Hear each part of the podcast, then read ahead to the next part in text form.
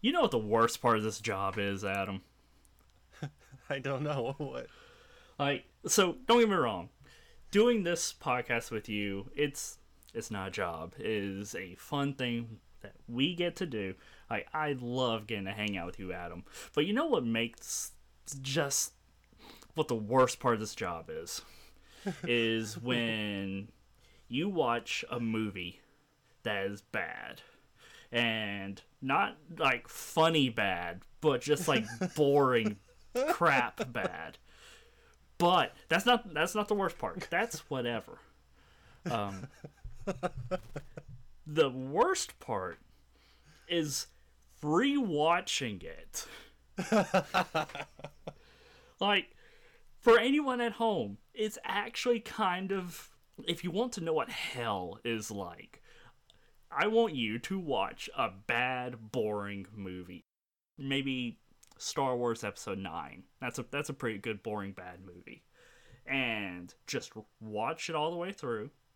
And then in a couple weeks later, watch it again. And you will know. you will know. It doesn't sound that bad. That's the thing. Like I've listened to other podcasts, people doing stuff like this. It doesn't sound that bad. But actually doing it, I mean, come on, back me up here, Adam. I, I can't be crazy. I I like bad movies. Do you like rewatching them shortly after you just watched them? I have a history with Evil Bong apparently and the Gingerdead Man. Mm-hmm. But I mean, yeah, this is agony. This is actually like bad, bad. I want to keep spoilers down to a minimum. I liked Evil Bong more than this one. Which, as you said, is a baseline. It's a very sad baseline for this show where Evil Bong is like my 5 out of 10 for this podcast. where there's the ones better than it and the ones worse than it. and this is the worst one. this is a worse one. And uh, should we just get right on into it then? Uh, yeah. So, have you watched the original Conjuring? I have seen the original Conjuring. I remember it being a pretty darn good movie. It uh, is. It had the intro of Annabelle, and like it felt like a solid haunted house movie. Yeah, it is really good because it was its own self-contained story that it wasn't trying to set up a franchise, but it had so many different things going on where it's like, oh, there's that spooky thing and this spooky thing and different things like they may be connected, maybe not. There's just this it made the world that it was in feel alive. Just how much stuff there's in it was like Star Wars Episode 4, going back to Star Wars. Like, the world feels so large. And it's really not until you get to, like, Annabelle creation that you realize that you've been in Tatooine for the 12th time again.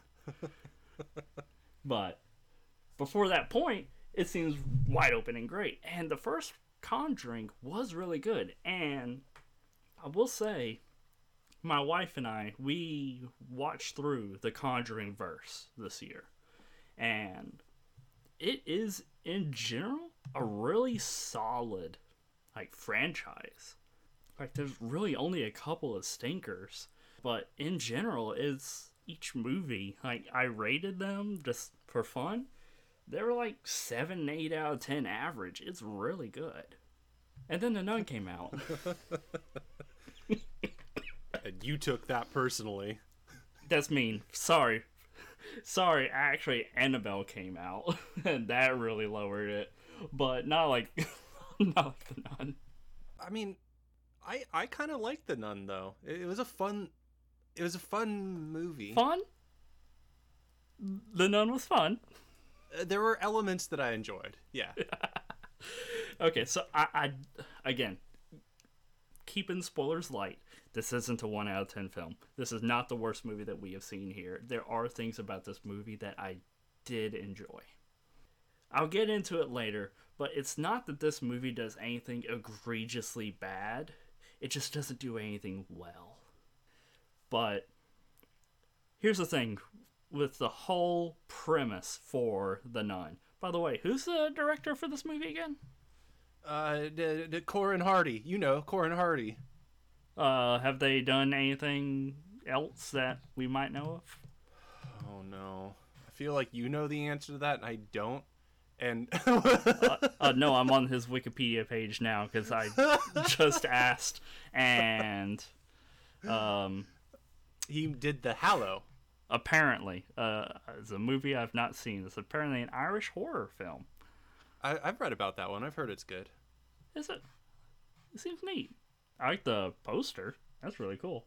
This feels like another case of I Love You Man, where the directors made only a few other things, and it's like, huh. This was your. Well, in this case, he really had only made one other thing. Wait, no, technically, he also did In the Back, which is, and Butterfly, which are short films. So he did a couple short films, and then one movie, and now he did The Nun. Wow. Which is also the last movie that he's directed since it. But to be fair, there's a whole, you know, pandemic that happened that definitely slowed down a lot of things. Well, scroll down. Then he did Gangs of London during the pandemic. Uh, I. That's true. That's a show. I was just looking at It's feature films. Yeah, yeah, eight episodes. Yeah, that makes sense. Yeah, he was busy during the pandemic, just not making movies. Um, but anyway, so what would you expect from a movie titled The Nun? There's going to be an evil nun lady, and she's going to come to us, and uh, she's going to have a ruler. She'll smack our fingers really, really hard uh, because we misbehaved. And it's going to be a story about the karmic reaction of if you do something wrong, can you get away with it? The nun. That's my expectation. Um, so honestly, what I would expect from a movie called The Nun would be probably knowing that it is a horror movie in the Conjuring verse. I guess I should have given you that prompt as well. Sorry, but I'm not taking it back. That's what I was going to go with either way. I've seen The Nun, so I know my answer's wrong, but that was my vibe going into it originally was like, how are they going to make this not stupid? Yeah, I would have expected some sort of origin story, like maybe like really going into this nun character because we have seen this character in The Conjuring 2, which is a okay sequel to The Conjuring 1.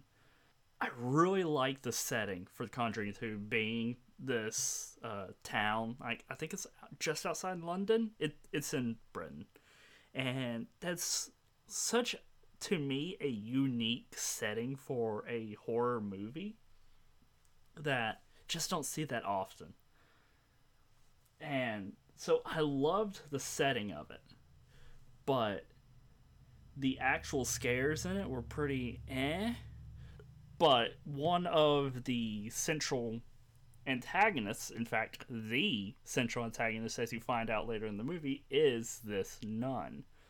And it's a very important character in that movie, and in it. So, at this point, we're going to have to do spoilers. So, just real quick spoilers for. Spoiler alert, spoiler alert. Yeah. Um, so, before that, uh, do you want to give your rating for The Conjuring 1, Conjuring 2? Since now we're spoiling them, we're not going to review them.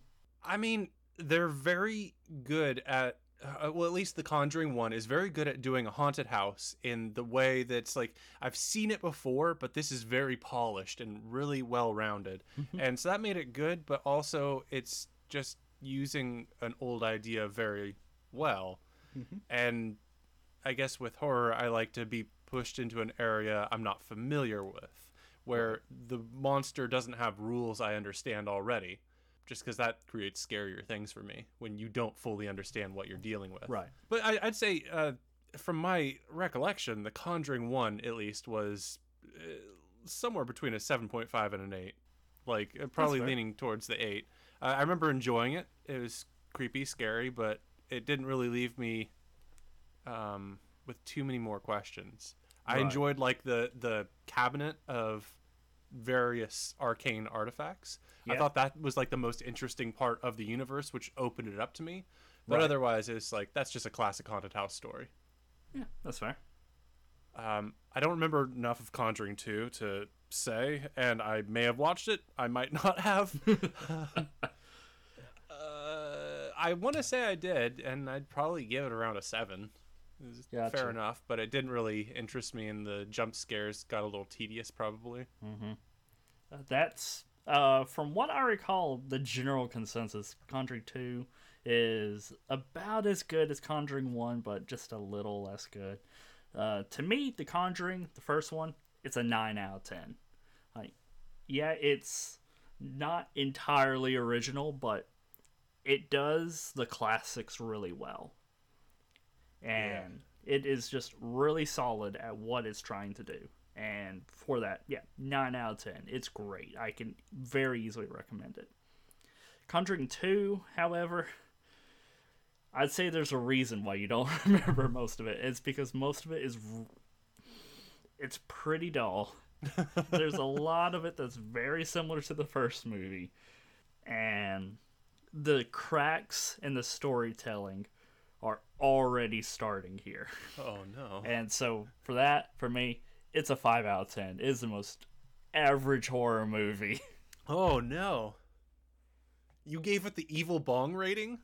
uh, well, that's Oh. that's the thing though. So, um, Conjuring verse. I've got the number here: one, two, three, four, five, six, seven, eight. There are eight movies in the Conjuring verse, right?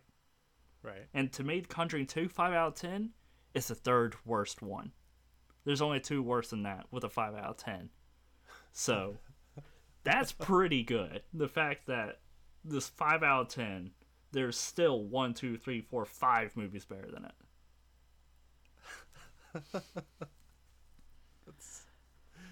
But Wow.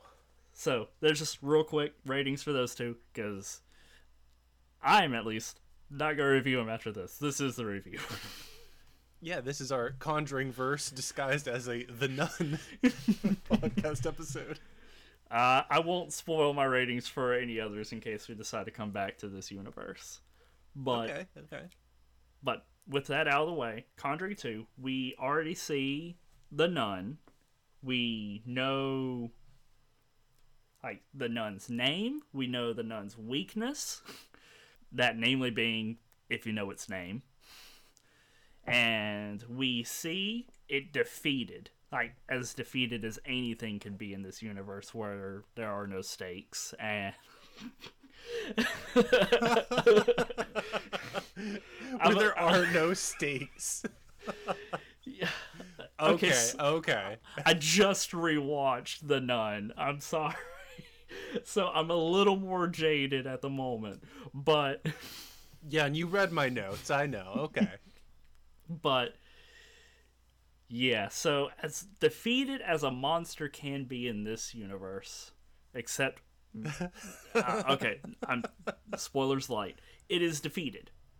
And so if you're going to do a nun movie, it pretty much has to be a prequel. And by having this movie be the earliest in the Conjureverse, it's I've got it up here, 1952 and it takes place in Romania in this old castle that is turned into this monastery. That sounds so cool. I agree. And gosh darn it, the castle is cool. like it, the setting, I love the setting. It's Is visually fantastic. yes, it's. I cannot, at the top of my head, think of a movie with this like exact same setting and the you know this sort of budget like well-known kind of movie. Like i'm sure there's some out there. There may even be like like i'm sure there's even a spooky one. Or several spooky movies. Being the earliest in the franchise being in this new setting it's like okay so that is a really good start to a premise. Yeah. But what are you going to do with this character, the nun, that again we already know almost everything about. You're gonna have to, you know, come up with something new. Maybe, you know, like do something different with the character. Something that's not just literally The Conjuring 2 again. I uh, I'm sensing some anger here. Um, this is maybe the movie that I've taken the most personally for this podcast. yeah, I'm honestly a little scared. And it's worth noting, um, this this movie isn't like beloved. The IMDb, I believe, gave it a 5.3 out of 10. So they kind of just said, yeah, it's evil bongish. So you really didn't like Conjuring 2 and that bled over. I don't think I've seen Conjuring 2 because otherwise I feel like I would have taken it just as personally as you would have had. I think that I may be blowing it a little out of proportions, but gosh darn it, this is our podcast. This is the way it made me feel. So yeah, should we yeah. should we go over the plot of this movie just real briefly? Yeah, just really briefly. Um, our our sponsors are breathing down our backs here, um, s- s- metaphorically and literally. Yeah, yeah, this is our this intro has already gone on way too long. No, no, no. Let's let's do it. Okay, brief overview of the story by somebody who did not like it at all. Go, Brad. okay, so again, this is going to be super abridged. It opens with a nun who is fleeing uh, the demon in the monastery. She hangs herself. A French Canadian man named Frenchie sees the body, reports it. Uh, the Vatican sends a Father Burke and Sister Irene as the main characters. They they have names. Yes, and Sister Irene is a novitiate. Novitiate, novitiate, not not. It's not a full on nun yet. Apprentice nun. Yeah, thank you. And so they go to the Abbey uh, with Frenchie's help, and there they come across lots of spooky things. Frenchie leaves, some more spooky things happen. Frenchie comes back. They encounter the nun. They kill the nun ish with the blood of Jesus Christ. And Frenchie is marked by the nun just before she dies. And we see that he still is marked at the end of the movie. The end. like, yeah. Yeah, like that's, I said, that's super movie. abridged. And we will be getting into different like aspects of the plot, but that is generally what happens. Okay, well, we both are trying to keep this short for you guys so uh, mm-hmm. and it's not 100% our sponsors but it's like 90% them but 10% us. So we each picked scenes that we really wanted to talk about uh, for just a brief minute or 2 mm-hmm. uh, would you like to go first or would you like to hear my favorite scene? Um so i think yours is the opening scene right? So it i think it'd make more sense for you to start Okay, I actually really love the idea of chopping off the opening scene and making that a short film. I feel like that's a really enjoyable experience with uh with these nuns knowing something bad is happening. They've already decided to go down to a dark place and I just feel like it works so well and it was spoiled in the trailer, I'm pretty sure. Because it's it's a fun dark setting. Everything's creepy and you have these nuns that are like, "Oh, we have to do this last resort." And then it ends with the nun being hung and I thought that would be fantastic to just have as its own thing, and then it's ruined by the rest of the movie because now you know exactly what's going on, and really like there's not much of a point with a with a spooky mystery when you already know what's going on. Yeah, absolutely. Yeah. I 100% agree cuz everything that happens in this intro like it is presented as a mystery later on and the characters finding out what happened is half of the plot of this movie is finding out about this uh, nun who committed suicide here and they find the spooky things that caused her to do that. And that is totally ruined by the fact that they have this opening that just shows 99% of it. Exactly. and it is really good. Like opening, I agree with you. It's really strong. But the movie I think would have been better without it if it just opened up with Frenchie coming to the monastery and seeing a hung nun. I 100% agree with that. So, in early on, this movie it sets up as the Vatican as having some ulterior motive for sending this apprentice nun. And when they send this Father Burke character, who uh, uh, You're you're trying to find like his level in the church? yes, this wiki sucks. It has his species human. Oh no. Oh, really? Throughout Oh, the it- Conjuring universe history, Nun 2 is literally two sentences. Nothing in the Nun 1. Empty space, empty history, and just a single quote. wow. oh, the Conjuring universe wiki sucks. Well, I mean, what are they going off of?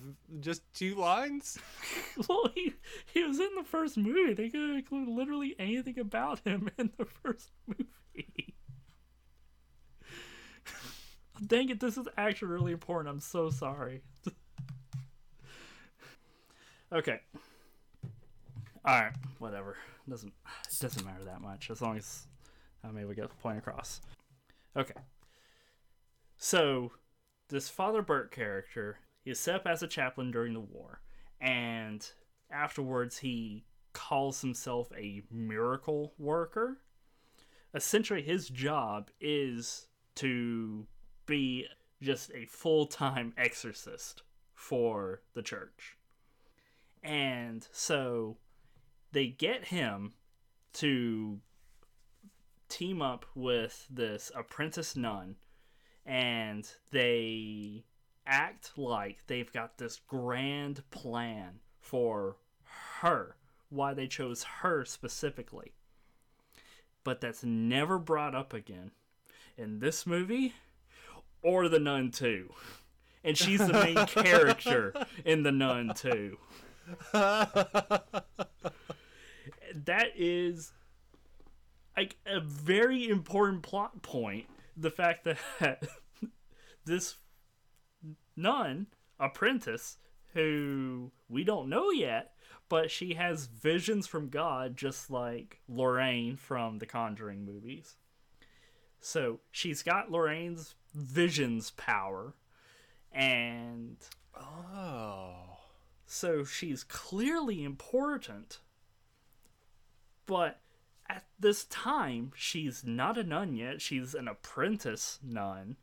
And they have her go on this important mission, and they say, Oh, is we have reasons. And they keep it a mystery.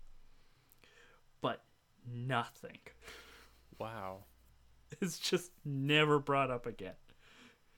And the Nun 2, just to keep spoilers really light for that one, they call her in as a specialist for this sort of situation, which, okay, yeah, sure, granted. But she was most certainly not a specialist in the beginning of this movie. No, she's very green at the beginning of this mm-hmm. movie. Yeah, it's so weird, but it does lead into the second scene in this movie that I really want to talk about before we get to a commercial break. And it's about, again, this Father Burke character. So, in the Conjureverse movies, it is, you know, the whole Catholic horror trope of, oh no, this character is possessed. We need to tell the church for them to send an exorcist Yeah. the someone from the church goes they say oh we need to investigate to see if they're really possessed and they spend a long time with that and then it's like yes this character is possessed but it's really illegal i can't just do an exorcism we need to call someone we need to call the church and eventually they will send an exorcist here to assess the situation further and this has never happened in over a thousand years. And so it's this long, lengthy trope that happens every single time, and it happens multiple times in this universe. Yeah. They send him, who doesn't need all that. He can just at any moment just go. I see something that needs exercised. I'm going to exercise it. There's no tape, anything. He is in the Conjuring verse the most powerful character. Period. Huh. Like as far as like the power Christian system goes in this movie, he is the he is the Goku of the Conjuring verse. Is it numerical? The uh, power levels? I'm not doing that. Uh, I'm not doing it. could this father uh, beat Krillin? Um, if Krillin was possessed, then he could exercise Krillin. Well, if they were to actually fight, no, uh, there's not a single character in all of Dragon Ball Z that wouldn't beat up literally everyone in the Conjuring verse combined. Okay. Even their weakest character, uh, like Hercule Satan, is still crazy strong. Yeah, I was gonna say, don't don't come at Krillin. He he's an Olympic athlete. But so he is again the most powerful character in the Conjuring verse. And so when they are going through this monastery, there's been spooky things like they saw like a statue of Jesus on the cross decapitated. He doesn't like doing that. That's typically a bad sign of what's going on, I would say. uh, and this character, who is the most powerful one, again, he starts seeing things. This uh, little boy going around, his name is Daniel, a boy he exercised years and years ago, who he knows is dead. But this boy, years and years later, looks exactly the same. And so anyone with literally two working brain cells would go, oh, hey, this is probably something spooky and not literally the boy that I exercised to death. And so he follows this character, this ghost boy, who's Yeah. being really weird and spooky, like like literally like Scooby Doo spooky. It's like, oh father, why don't you help me? Like off in the distance, and then he says, Daniel, and then he runs into another room and just keeps going all the way into a graveyard. And then he just and then he sees this sort of figure that like spits out a snake at him or whatever. He goes ah! and then falls into a grave. Uh, and is then immediately covered. And if it wasn't for literally Deus Ex Machina, he would have been instantly taken out. In fact, he essentially was. By a jump scare that didn't really make too much sense. None at all. It was so stupid. It was the he would have he did get taken out like a total punk worse than literally anyone else in the entire franchise. Literally everyone else has survived worse. He's at the end of his career. Of your time, old man. Getting jump scared into the graveyard. That one actually makes me laugh every time I see it. I know it's stupid, but I, I just see it and I'm like, that jump scare with the rubber mask and everything. At least it looks like a rubber mask to me. Just kills me. I'm like, yeah, we're not taking things seriously. Well, the, if the movie was more like that, then this would be in the enjoyably bad. But we'll get into why it's not enjoyably bad after a commercial break. Yeah, our sponsors have something for us to sell, and it's probably going to be stupid and pointless. And God, I hope I'm not just going to make a fool out of myself again. See you guys shortly.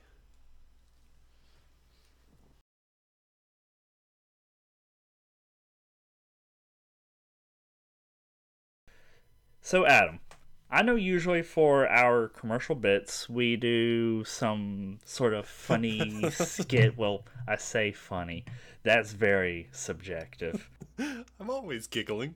But I've got actually a kind of serious question for you. And that is, we have discussed in the past what is a 10 out of 10 movie. But we also said that we're doing a sort of 10 to negative 10 scale.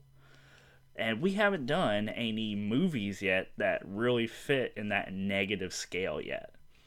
So I just thought it'd be nice short discussion that we could have about what is a 1 out of 10 movie to you and me. But I, I want to know from you first. A 1 out of 10 movie. Um mm-hmm on a 1 to 10 scale, a 1 out of 10 movie for me is a movie that doesn't even have a plot really. When it's just something that is a series of scenes, but the scenes don't really connect, or it's so artistic that there's just nothing there, and there's nothing worth like going into either. I always look at uh, Begotten as my 1 out of 10. A movie that truly has no purpose, is just disgusting artistic garbage and it's not worth watching. It's not not even worth watching to say you watched it. So you're not a fan of Napoleon Dynamite then? I love Napoleon Dynamite. There's a story there. There might be a mild or like meek story, but there's still a story there. There's characters that enter into relationships. There's dynamic mm-hmm. situations. People make friends. People get mm-hmm. their tater tots ruined in Napoleon Dynamite. Yeah. It, but it doesn't really have a traditional story structure that most movies do, where there's like it goes from A to B to C. It's more just people say it is like just a collection of scenes, and the movie just kind of ends. What? Yeah, where who says this?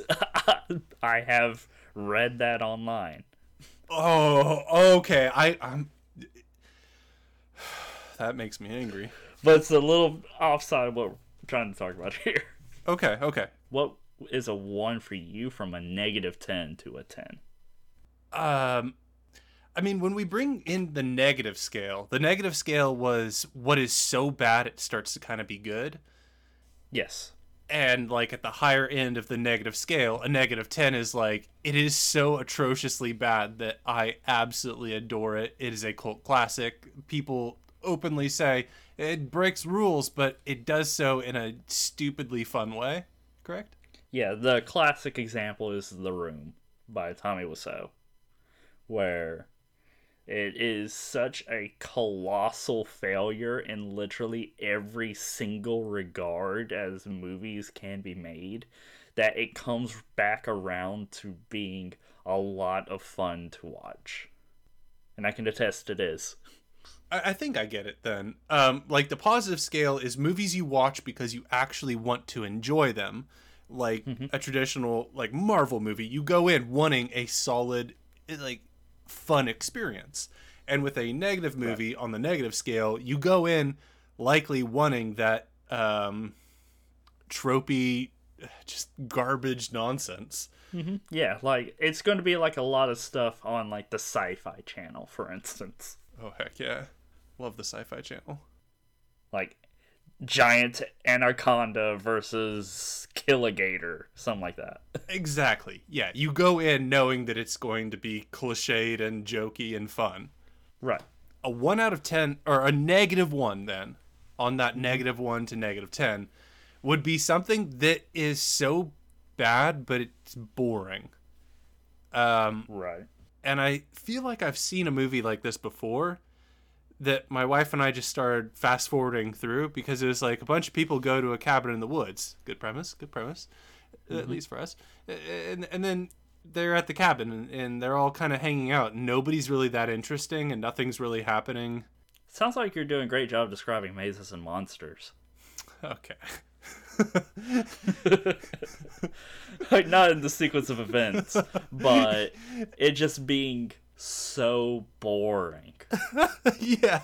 Yeah. Just nothing happens of any any real quality. Yeah. Okay. So now how about you?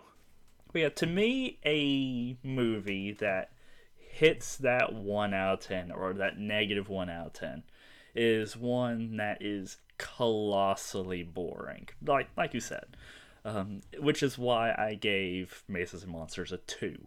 It is just barely above the minimum threshold of what like a one would be. It is just one of the most boring movies I've ever seen, but there is still some things that go, okay, I I like that. I, I see where you're going with with that. That's good, and why I've given other movies like I Love You Man a four. What's the name of the monster in Mazes and Monsters? Oh, right? Like I was, I was like Gorlock, and then I'm like, wait, mm, no, it's not a Gorlock. The one monster. Yeah, I was thinking like a Greylock or something like that, but it's not that because that actually sounds like something. While a negative one to me is a movie that does everything terrible and bad, but it's starting to get to where it's so bad that it's good, but it's still just it's not really tapped into that so terribleness aspect of it. So it's still just super boring. So in that regard, like a negative 4 is going to be better experience to watch than say a 3. Yeah, I could see that. Yeah.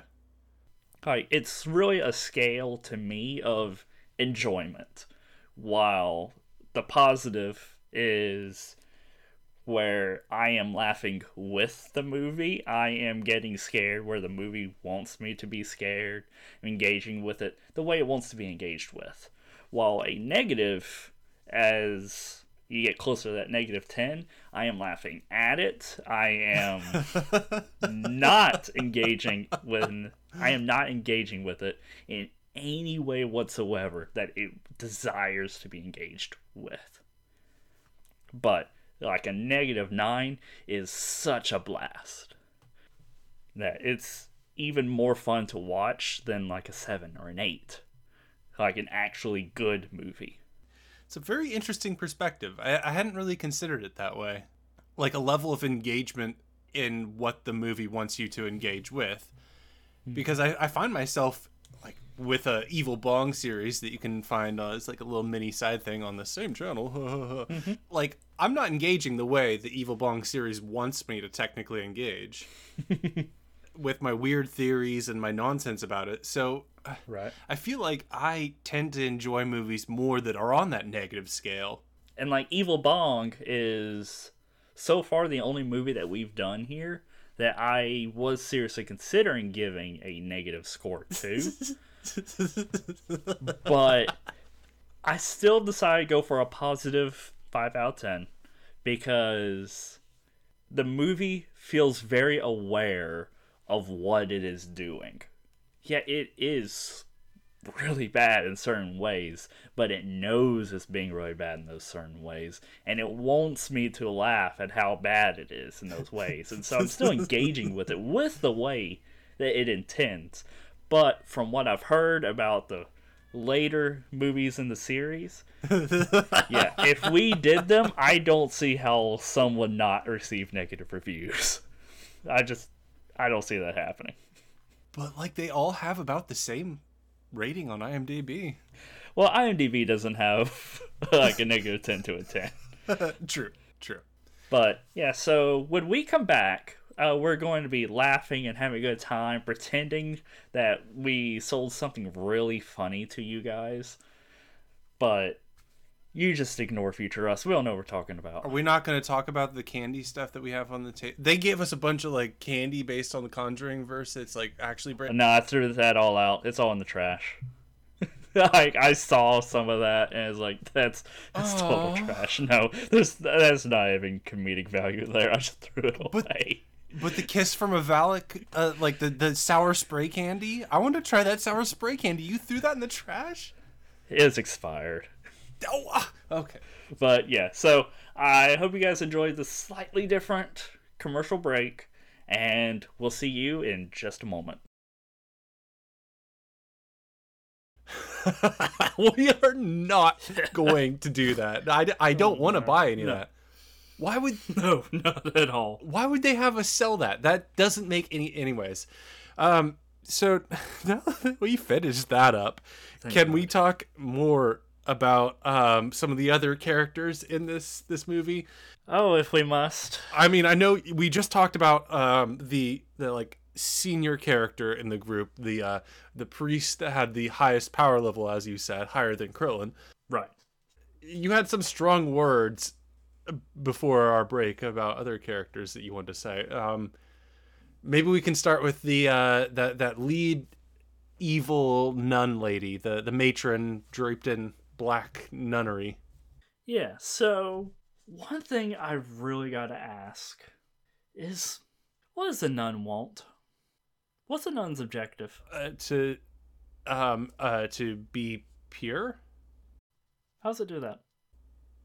I I I, I really don't know to be honest. Is it by just being kind of spooky but not doing anything actually effective? Well, I think it's like celibacy and abstinence and and like the, the things of denying your own pleasures so that you can better serve humanity. No, right? No, no, I'm not talking about what nuns want. I'm talking about the central antagonist of the Oh, movie. oh, Nun. nun. You want to know what nun wants, not what nuns want. Okay, yeah, okay.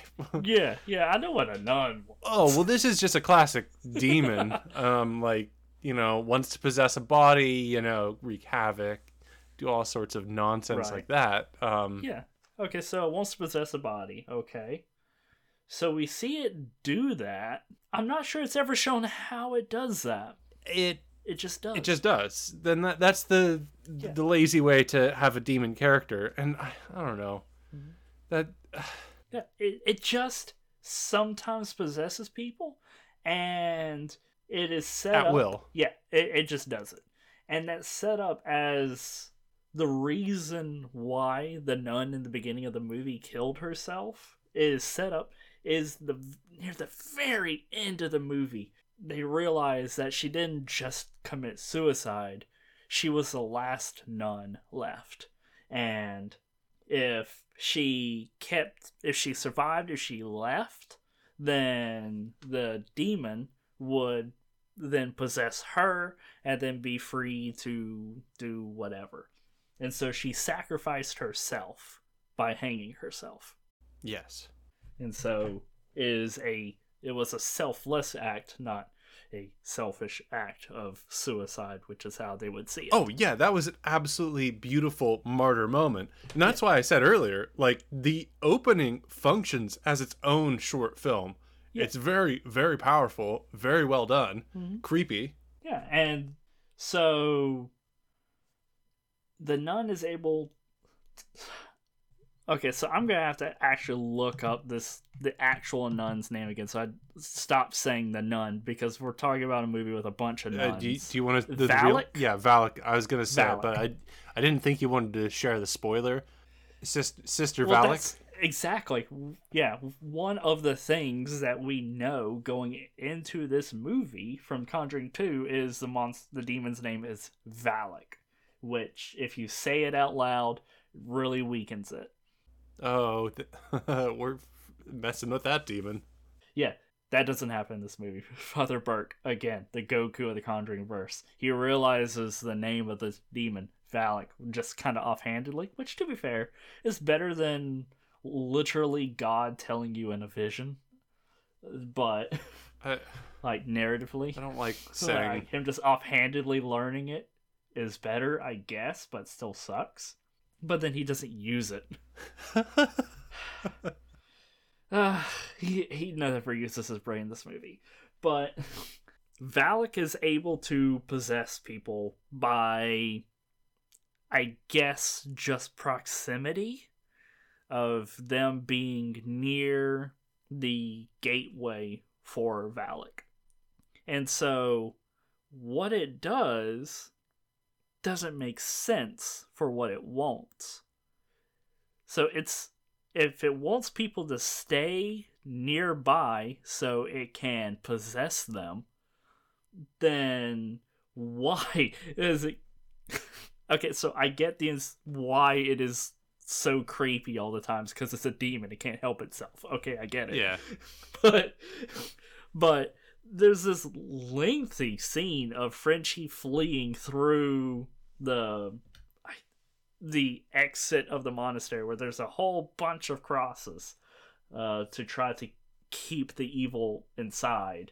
And it's there and it very much looks like it's trying to kill him. Why would it do that? Why? He's an atheist.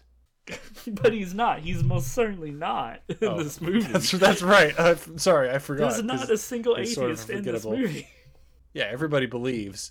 Uh, there's a scene where he even like um the, the father is going to go forward and they're doing like the battle plan. We got the blood of Christ. We got it in its glass vial, and he's like, maybe we should pray. And he's like, no. Sometimes there's time for prayer. Sometimes time for action.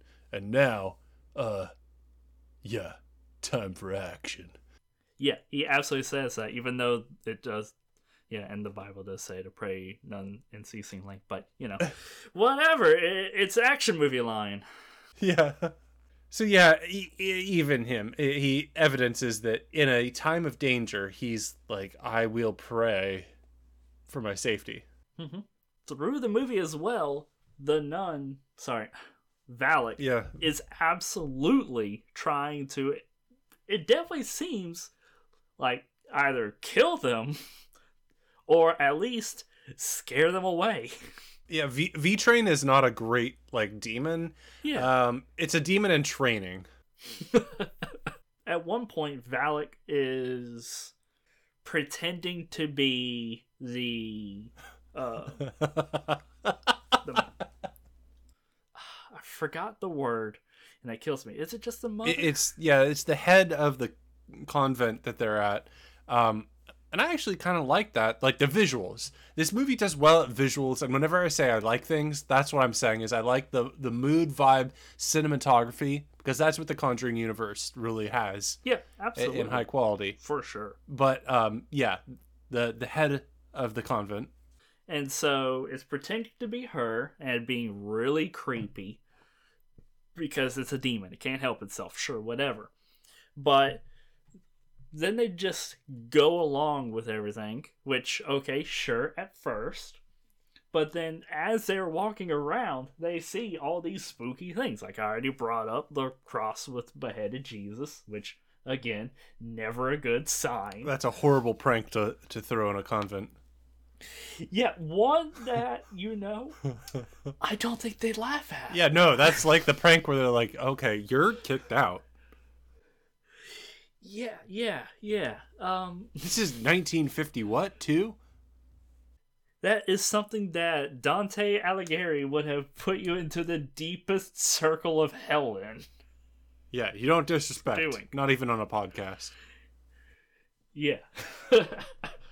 and so they see all these spooky things, and then they just keep going along with everything, and so much of this movie is just plotless, as they're just.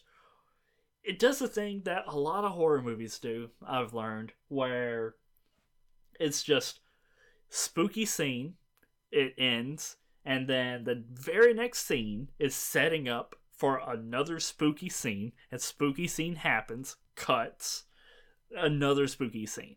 It's just back to back to back, um, where it's just there's nothing going on other than people are on a character is uncomfortable and alone because they split up because they're idiots, and then they see something spooky, they investigate, and spooky stuff happens to them, and they flee. Next scene, exact same thing. And it's just infuriating. It's infuriating to watch. I mean, that that is a good point to have about it. There are three pillars of horror that I always mention with my my D&D people is you need to have for it to be horror, there needs to be an element of the supernatural that you can't explain or anything that you can't explain fully. Uh, there needs to be an element of isolation where characters are alone or they're otherwise separated from society. You need to have an element of uncertainty. And this movie kind of violates those last two aggressively. In the way of like, um, the lazy way to do isolation is to say, oh, yeah, you just wander off from the group for no reason, and then this thing is staring at you. But they already have a great setting for that. You're isolated, even if you're with people you're out in this weird monastery castle in the wilderness. And and as we've already said very beautiful well well cinematographed setting. That's not a word. Uh, it just it, it looks great. It's like i, I don't know. Um, the uncertainty element is ruined if you include that introduction where you know exactly what's going on. And i believe like the movie would be so much better if you cut off that beautiful intro and just had it be like so uh yeah weird situation. The uh sketchy upper clergy are saying that uh, an elite monster hunter needs to team up with a amateur or not an amateur an, an apprentice caster and uh, they got to go to this weird thing that's going on there's a disturbance we don't know what's going on it's probably just training go go ahead because i feel like that introduction would then lead into a story where once you arrive, oh, yeah, there's this guy, Frenchie. He says things are freaking him out.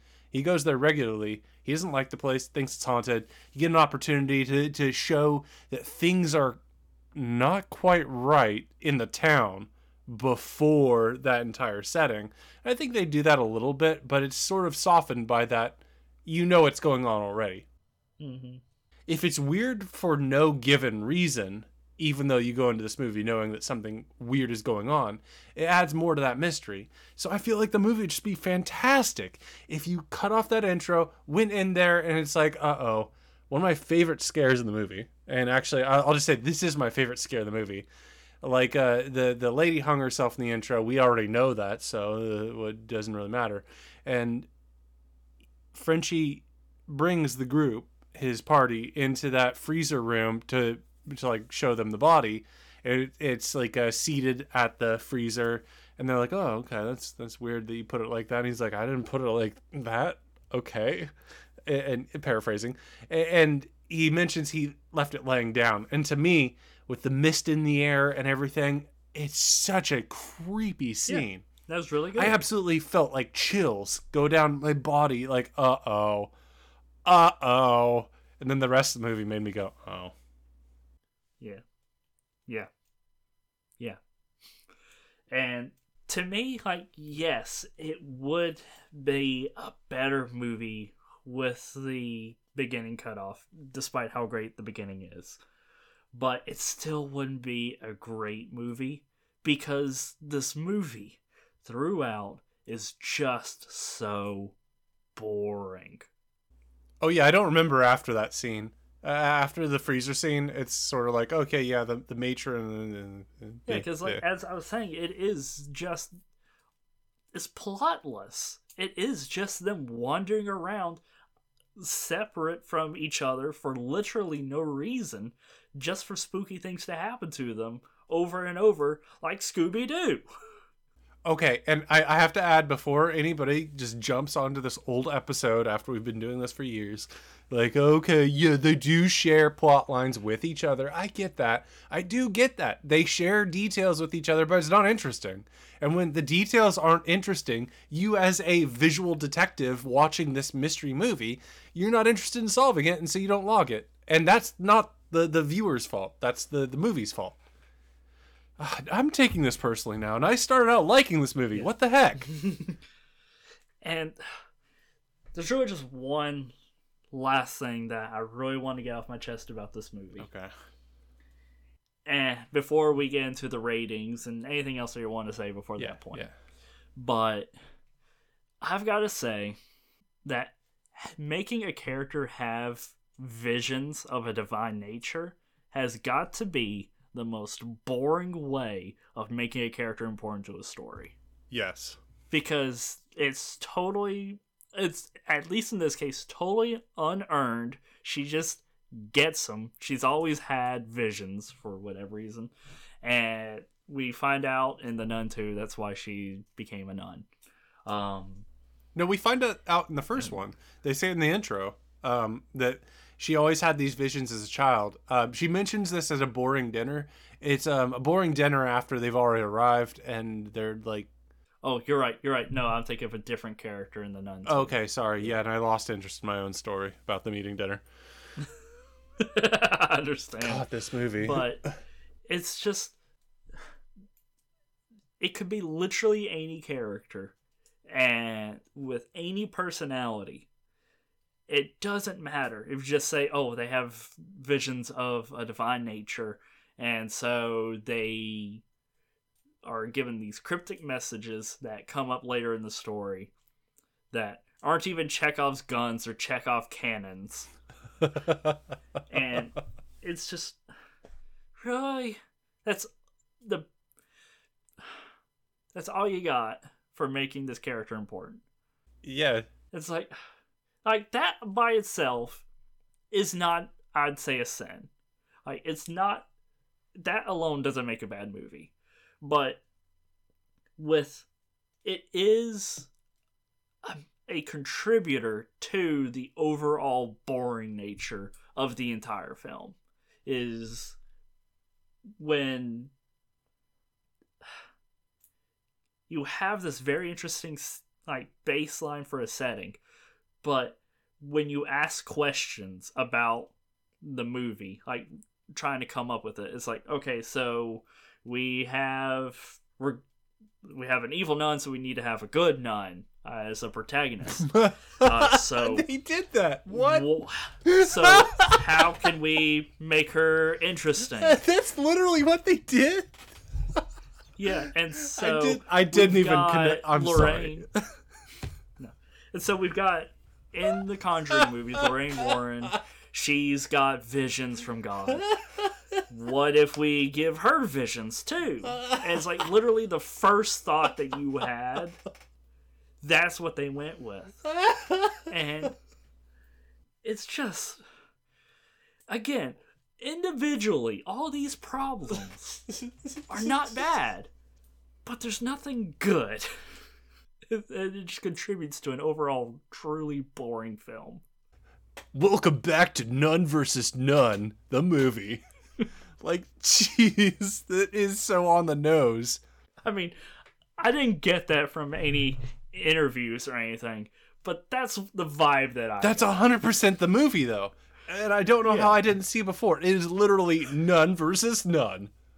Yeah. Uh, And so in The Conjuring, oh, we had the Lorraine who has visions, and uh, oh crap, I'm blanking on his name, but the husband, Ed. uh, who doesn't, Ed, thank you, who doesn't have visions, but he's still a semi exorcist. Uh, so he can do some exorcisms, and that's all based on their writing, sure, whatever. Oh my gosh. Yeah, you're right. And He's seasoned. So we yeah, and so if we have this character who's literally Lorraine, oh. but would have a higher power level, then we need to also have a higher power level Ed. So let's just go for a super exorcist. You know, for campaign building, that's not the worst idea. That's great for setting expectations. No, it's like poetry, it rhymes. Well, I mean, I mean, what? Star Wars reference. Okay, I I'm not a I haven't seen as many Wars of the Stars as you, but like the idea that showing your players in a D&D group that even more powerful versions of your characters fought against this demon before a final showdown. That that's good build up to a final showdown. Yeah, but this came out after. Yeah. and okay, sorry, no, you just reminded me of another thing that's really upsetting Yeah, me. okay, shoot. Okay. Uh, and so, well, okay, again, just another, it's another minor thing, but it adds up. That's and up. it's later on in the movie, after all these spooky things have happened, and she has gotten loads and loads of visions, and it's set up as um, this grand mystery being revealed. Oh, all the nuns are dead. Who'd have thought? Wow. everything's so creepy, and I already knew everything was whatever. Uh, I, I'm I'm taking this so freaking personally, Adam. I'm sorry. It's But- okay. Keep going. But after she has gone all of these visions and all the spookiness has happened, she says, "You know, I'm pretty sure my visions from God are visions from God. I'm ready to become a nun." yeah, she does. And so it's set up as this important plot development moment. It's set up as her reaching like Super Saiyan 2. yeah, yeah, that's what it is. Is she goes super nun Saiyan 2. Yeah. But literally nothing happens. nothing changes. No, she gets the. Is she? There's a scene where she gets the the right. She's a bride of Christ, and I'm pretty sure that's the line I saw before we did recording. Um, she gets the, the the blood of Christ around her neck as a as an amulet, plus three save saving throws. Yeah, yeah, sure, yeah. Um, but we also see that Frenchie also interacts with the blood of Christ later, who is most certainly not a bride of Christ. Oh no, yeah, no, he's not. Yeah, so it's not like it's an artifact they have to attune to. He's just being cute when he gives it to her. Oh no. well, yeah, that's that's the movie. Is that it, like you you take a universe that already was very interesting, you give it the most interesting setting, and then you say, "Yeah, we'll do whatever." Cut some costs. Put on the rubber mask. None. Sorry, Valak. Okay. Is there anything else you want to say before the rating? I don't know. I just I really liked the introduction and I hated everything after that. Hmm. Like uh getting to the the area and and finding out about the hung nun and and then seeing the weird aftermath in in like the the freezer room. I always liked the idea then that you'd have a D&D party that goes in further and is like knowing that there's another church like this where the nuns act differently and then having the nuns here act completely opposite and make that normal and I, and I thought that would be a great idea and i realized i'm just like oh i like the movie's intro but i hate the mystery that they have to solve because it's not interesting at that point Yeah. um, I absolutely agree with that. so that's a part of why I say that I like this movie is because it really gets my creative engine going. Like I, I see the first 20 minutes and then I probably forget about the movie because I'm like, oh yeah, no, th- this would be a really spooky thing I could do. okay, no graveyard scene like that. and and so it it makes me feel creative because it's a good idea but it doesn't deliver quite right. And that's something I really like I guess, about horror movies and why it, it's really difficult for me to be like, oh, this is my top five horror movie list. Because I look at them and they're like, well, they make me creative, not that they're actually good. That is really insightful, and I like that. And, that's why I like things like Evil Bong. It's like they give you enough to work with, and then you can fill in the blanks if you're actually inclined.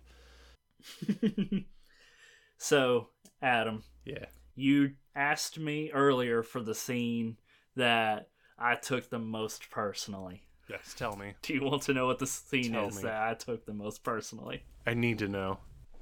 So, we talked about the blood of Christ as that being this artifact in this movie. Yeah. Um, so, they are going after Valak with the blood of Christ. It's essentially a gun that is specific for killing demons. They've got this demon killing gun, essentially, right? Right. And so they're now all right. They find Valak. Valak starts chasing. All right, they're being chased by Valak, this demon, and so Irene drops her demon killing gun, and this movie then chooses to have her just look at the gun, stop entirely, and just watch as the demon very slowly appears up from the water, stands up on top of the water. This scene is literally just rising up and slowly walking over. It's legitimately like 30 seconds of the protagonist literally whimpering in fear with their demon killing gun next to them while the demon is right there in no hurry whatsoever, coming after her very slowly. And she's just there whimpering in fear. And then with the gun right there. We're then supposed to be concerned when the demon then decides to start. You know what? I'm gonna actually try start killing you now. But it's just holding her.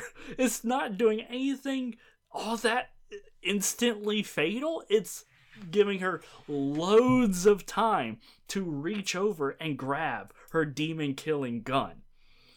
And we're supposed to be concerned when the scene plays out for like four minutes of her being able to grab the gun and shoot the demon with the gun and her just not doing it. We're supposed to care? off. That is so lazy. And yes, that's our first censoring in this podcast, like censor bleep. And the fact that it is from a Christian horror movie is entirely not lost on me. I hate that. That is so lazy. That is crap. That is terrible. I freaking hate it. It is so lazy. Uh, would it make it feel easier for you to accept if um, I let you know that Valak, um, he's eight years old in New Hampshire, um, and he's playing a uh, level three sorcerer, um, Tiefling, um, that can possess bodies, um, apparently, and, and, like that's just cause fear, isn't it? Uh, level one necromancy spell. Yeah, so you can cast that level one. Yeah, and so it's it's sort of those moments where it's like that's a great spell to use, not a great cinematic narrative device to use. And also, it's just you know who you you wouldn't cast cause fear on a high willpower character, right?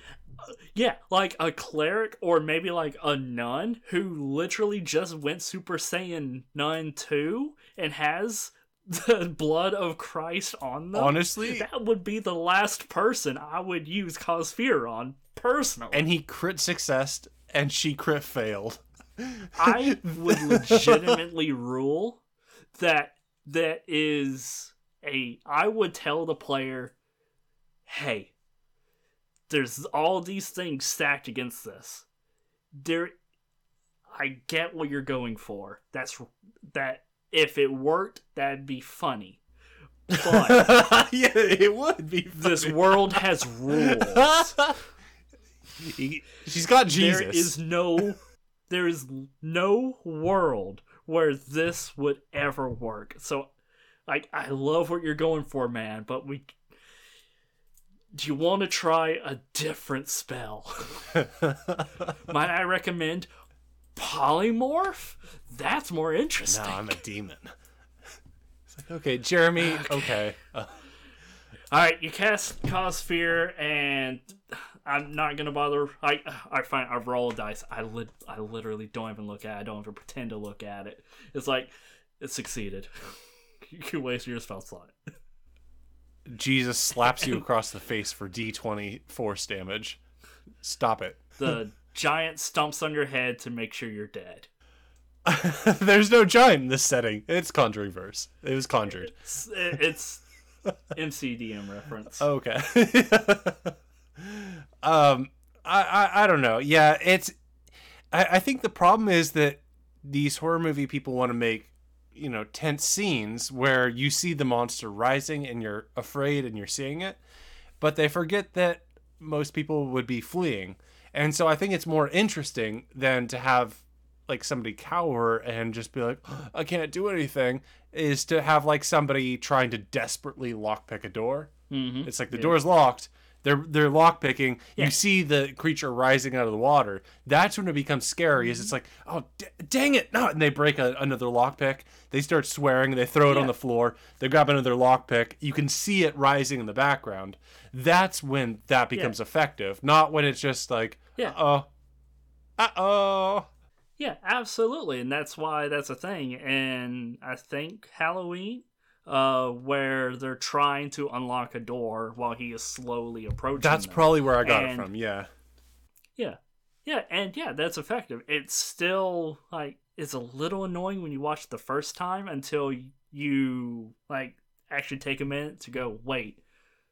I've done that when I've not been scared and being chased by a serial killer, possibly a mortal demon. I'd I'd probably do that too, honestly. That makes sense. Like but when you have the literal weapon that is specific for killing the thing that is coming at you, not two feet away from you, you can just reach it. That's not scary. That's idiotic.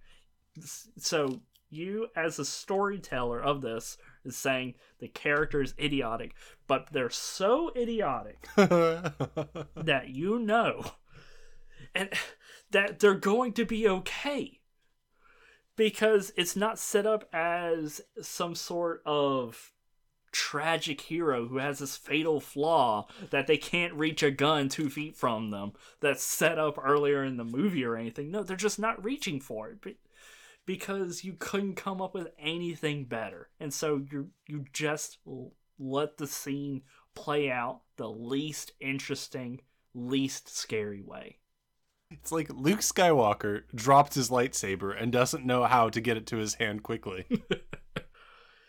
Yeah, you know what? Star Wars did it better.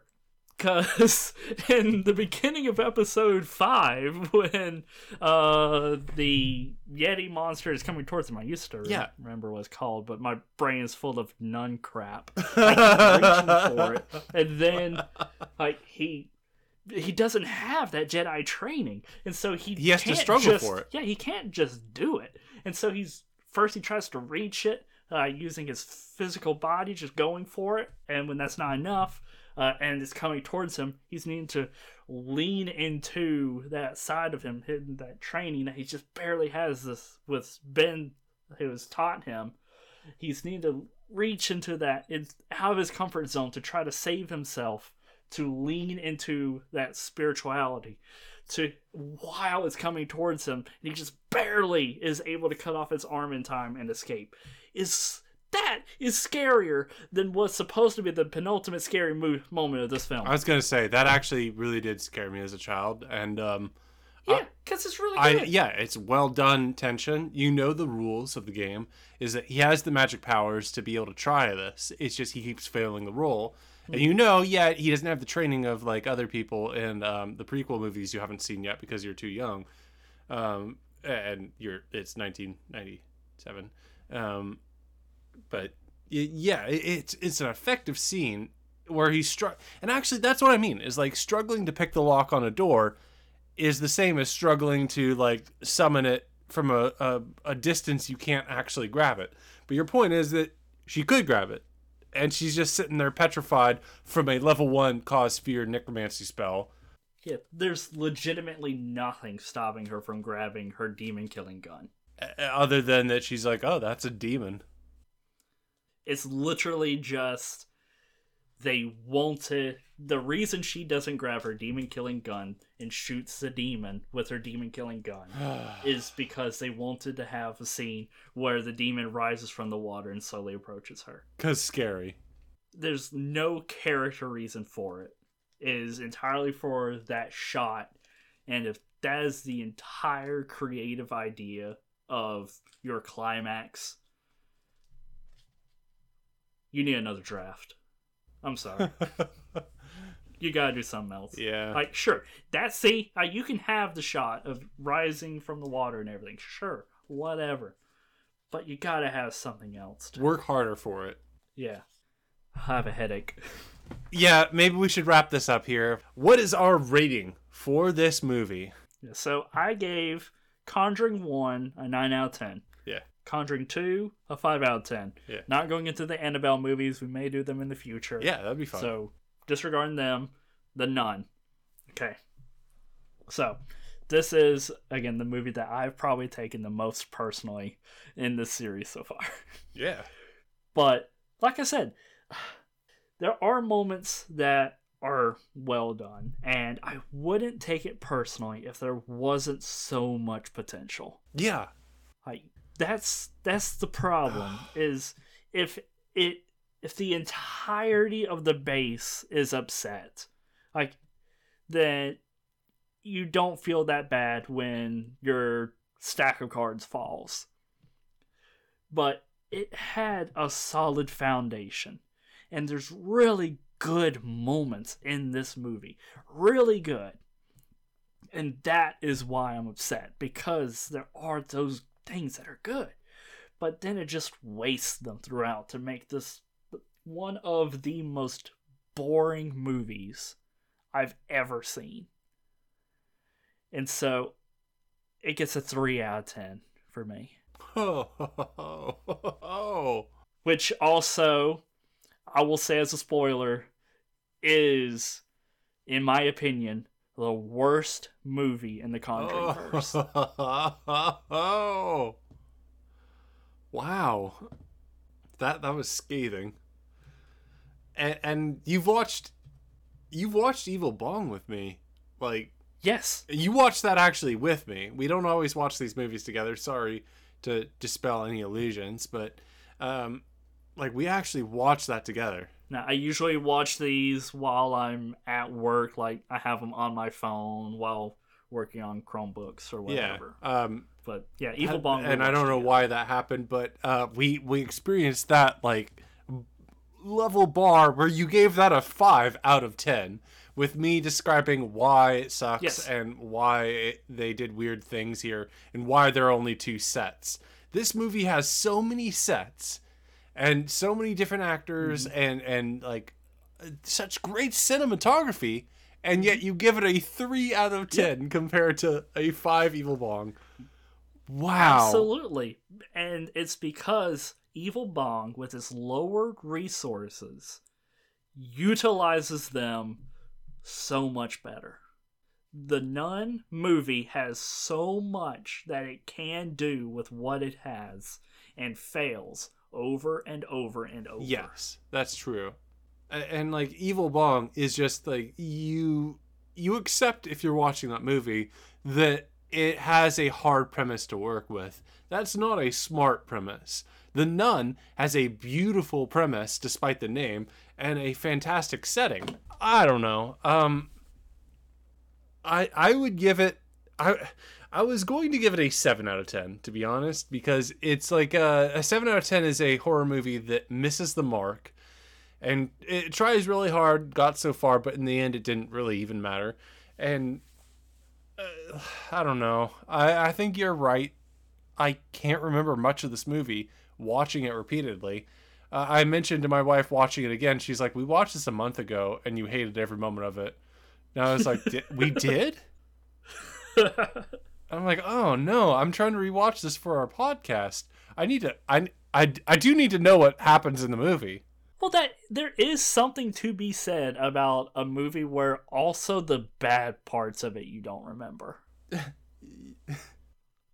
I don't know if you'll give that more points or less. I don't but- know. I got, I gotta give it like a know. five out of ten. Uh, Evil Bong took me several watch throughs to finally like be like, oh, there's a plot here. This isn't just a terrible movie. But, uh, yeah, a five out of ten seems fair. They had a lot of good things. They had a lot of bad things. In the end, you might enjoy aspects of it, but um, if you if you want a movie that's not that scary, it's pretty good.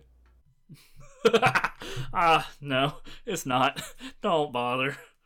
But yeah, don't don't believe me on that line. Actually, I I felt a lot of that. That was I felt bile in my throat, being like, eh, it's pretty good.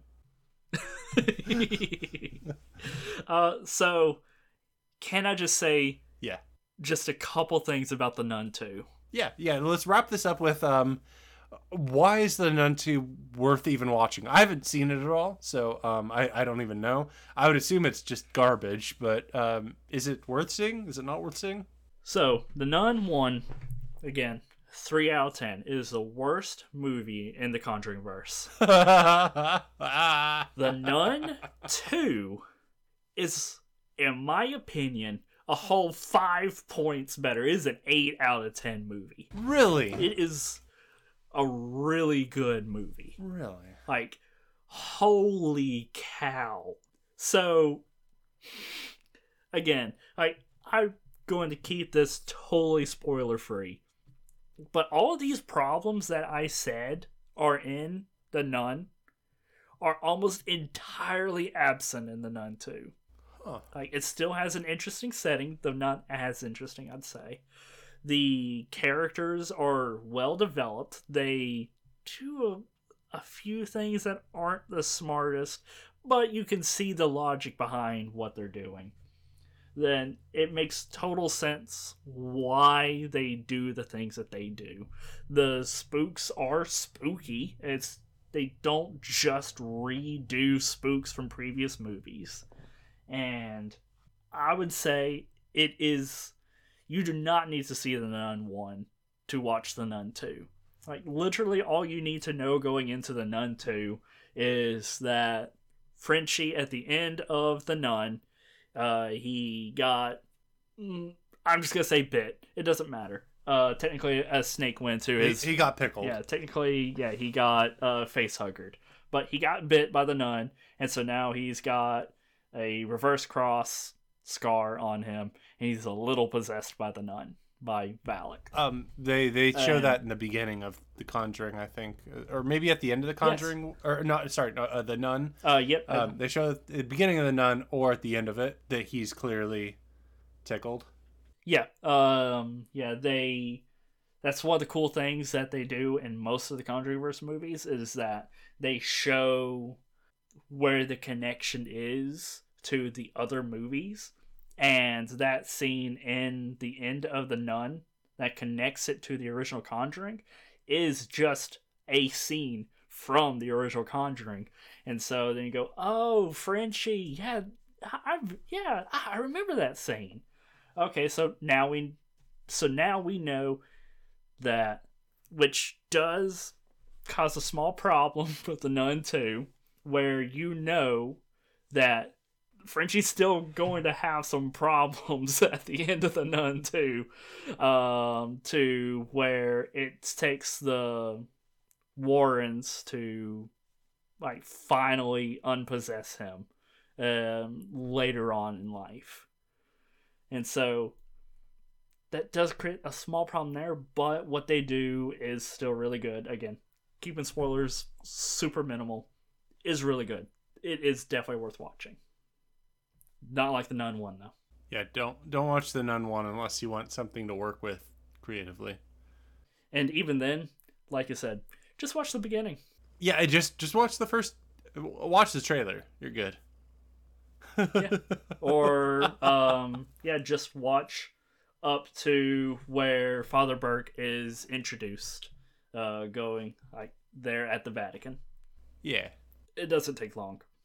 Yeah, I think that's that's the nun for for all of our viewers. And how is it that this episode that is I'm not gonna say our shortest, but is on the shorter side, why is it this episode it's the one where I can tell that I'm losing my voice at the end? I think it's because I took this one so personally, Adam. Uh, honestly, um, a lot of the episodes we do are movies I suggest, and so I feel like I'm ranting more on those episodes. And this has been a nice one where I can sit back and just listen to you rant passionately, and it, it just makes me happy. And your voice is going up like mine normally does. That is fair, yeah. Uh, I've definitely noticed that I had a higher ratio than usual of being the talker on this episode. I, I hope that's not too annoying. I'm sorry. No, that's what our fans Continue. come forth. They they uh specifically say less pickle, more more B rad. They do not say that. There's not a single one that says that. I know that for a fact. Yeah, no, I don't read any comments. I just make them up. Oh, their comments. Uh, a comment technically, our um um yeah, it, uh, I guess uh, as we're wrapping this up on the 2018 film The Nun, um, uh, we uh are on Spotify and Apple Podcasts, but I get more data from Spotify. And I guess there's uh, a poll that's been being added to it. Like, what did you like about this episode, or some vapid nonsense? You know, like, um, yeah, just tell us your thoughts. Send us your notes. I might see them and I might pass them on to Brad. I will be bugging him about that. Please do. I will absolutely read anything that anyone sends. I don't. I don't think people read, or, people. I don't think people have answered the poll so far. Um, I've had a couple of friends say maybe we should post this on YouTube, but I'm like, I don't. I don't know. Well, I'll put it out there now. If anyone comments anything about this podcast, I will read it and, if possible, answer it. Oh my gosh. That well, that's because Brad's awesome, and that's why we're doing this podcast called "And I Took That Personally," where we have reviewed the Nun and a lot of the Conjuring universe. Here, we might do more of the Conjuring universe at a later point, but Yeah. until next time, this has been "And I Took That Personally," starring myself, Adam, and my comrade and good friend, Brad. I appreciate you too. Do, do, do, do, do, do, do, do, do. We don't have a lot of credits, but the credits are scrolling across the screen. They're scrolling across the screen to our theme song. Do, do, do, do, do, do, do, do, do, I was hoping it just cut on my coughing. Nope, we're going to go with your coughing and do do do do do do do do do. The studio producer. oh. Oh, they we didn't get any notes from them. Oh, I hope they liked this episode. Wait, where, did they go? Wh- Why are the lights off? Adam?